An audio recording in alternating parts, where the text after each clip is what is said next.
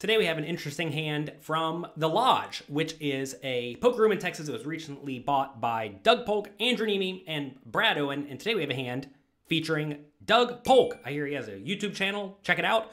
And in this hand, he goes for a 2x pot river bet all in. Was it for bluff or as a value? What do you think? Let's take a look. Now Far it's away, a that's- little that's embarrassing. Indeed. Little embarrassing. That's not nice. All right, here we have 5, 10, 25, 50, 100, no limit, Texas Hold'em. We are playing with all sorts of different stack depths. We have a limp, under the gun. We have a button straddle. All sorts of nonsense is happening. Let's get to it. It's a, that's- little that's embarrassing. Indeed. Not a good way to get And we involved. All right, we have DQ calling under the gun plus three, playing 2,700 deep with the 6 3 of clubs. Probably not a good strategy. 6 3 clubs is not a very good hand when you're playing 27 big blinds deep, but such is life, that's what he does. We've seen stranger things. If Doug stays at the bottom of the VPIP list like he has been the last couple times we saw that, He'll be invited back. He can't win. he'll be invited back, but Shame. don't worry, chat. I am going to give him plenty of needling. Being bottom of the VPIP list, voluntarily put dollars in the pot, meaning you're playing like a super nit, little embarrassing. And we're going to make a little change. no more folding ace nine off pre-flop. Dan with the twenty dollar super chat says when the lodge starts having wait times and lines around the building, do original Chatsville members get seating priority? They do. See you at Mayhem. Dan can't wait to see you again. What's interesting was on that big hand that Doug won versus Brad, like he didn't even really want to play. Like he just All right, let's take a look at the spot. All right, we have Poker Traveler playing $14,000 deep, which is about 140 big blinds, raising it up from the big blind, which is the $50 bet, I think. No, the $10 bet, I don't know. The blinds are all over the place. Doesn't really make a difference. Pocket eights in this scenario definitely wants to raise. It can very confidently get it all in against DQ, who I'm told plays loose, splashy, aggressive poker. So I like this play a lot. Now, Doug opts to call in position against Poker Traveler with the 7 5 of spades, which is certainly splashy, but is probably acceptable if you have a tight image. Also, if you think that you're going to be able to navigate this spot very well in position against the deeper stack Poker Traveler. The problem or the issue is that perhaps it's going to get back to the DQ, and then DQ is going to shove. Poker Traveler is going to call a re raise, and then you have to fold. So, as you think DQ is going to be more inclined to shove, you should be way less inclined to splash around with stuff like 7 5 suited. there's so much action in front of him. A lot of limpers just calling, flatting the bet. He's like, okay, you got a customer, a little crying call, and then boom, flops top two, and stacks Brad. Oh, viewers, yeah. Good. Good. Sure. Didn't end so innocently. Looking for suckers, yeah? All right, DQ opts to just call the 6 3 of clubs. Again, very loose, very splashy. I, I'm, I'm going to be honest with you guys. I do know my hand. Doug with bottom two. That's fair or Gutter for DQ. Poker Traveler with those eights. Poker Traveler opts to check from the big blind, as he should, on this queen high board. This is a spot where you definitely want to be checking a large chunk of the time because Doug's range should contain a lot of good, strong big cards, also small and middle pairs, all of which connect pretty well with this. And, you know, pocket eights may be able to reasonably check call. Now, if Doug bets and DQ shoves, then Poker Traveler can easily fold out the pocket eights. So I like checking in this scenario. You could also make a small bet. I think that's justifiable. Either play seems reasonable. Doug should definitely bet here both for value and protection. In multi-way pots, you usually want to go for a relatively small bet on somewhat uncoordinated boards like this. Pot's 2,000 bucks. Let's see what Doug does.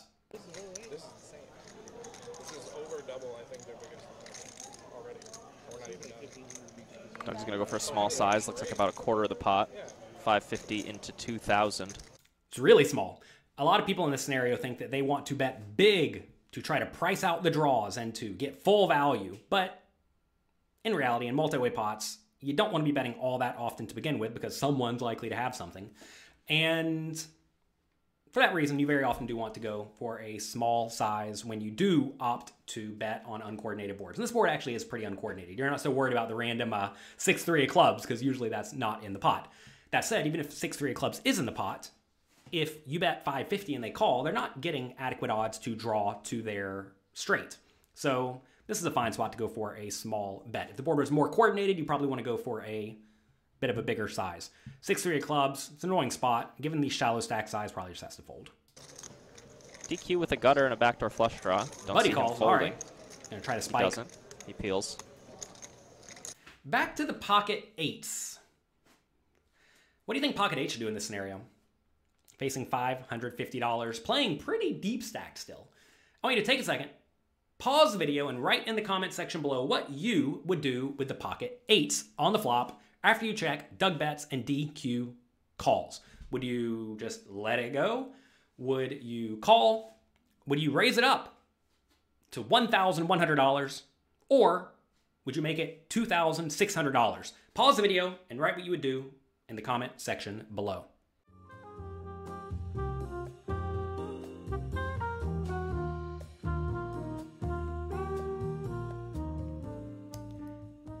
This is a tough one because you are facing such a small bet. The question becomes if you spike an 8, which is going to happen about 1 in 20 times, not all that often, going to the turn, will you be able to win a gigantic pot? And the thing is, is when an 8 comes, even if Doug is sitting here with a hand like ace queen, will he put in $14,000?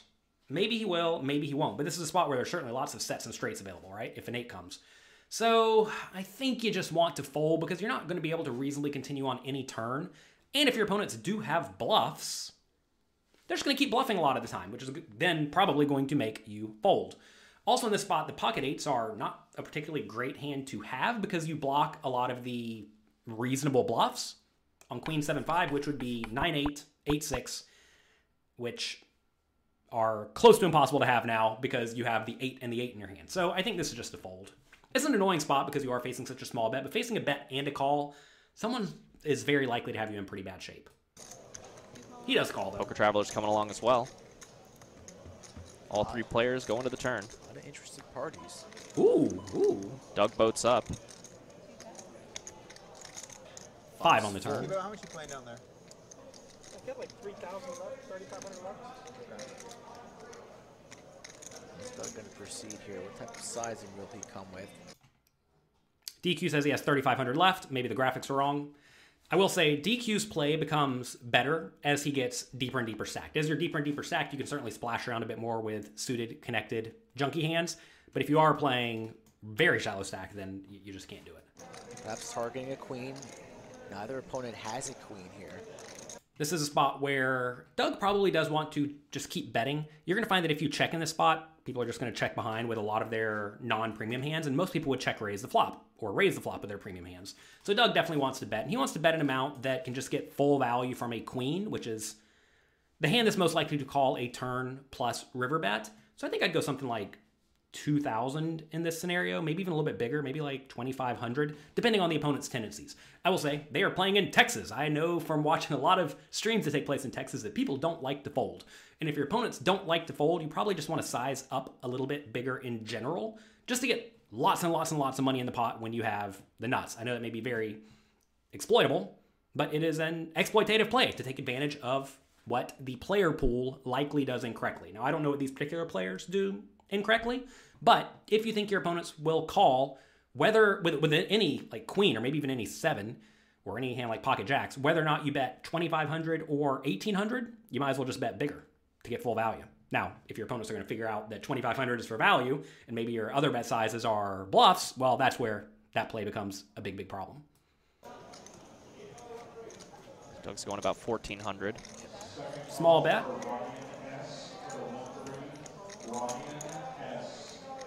Q's gone.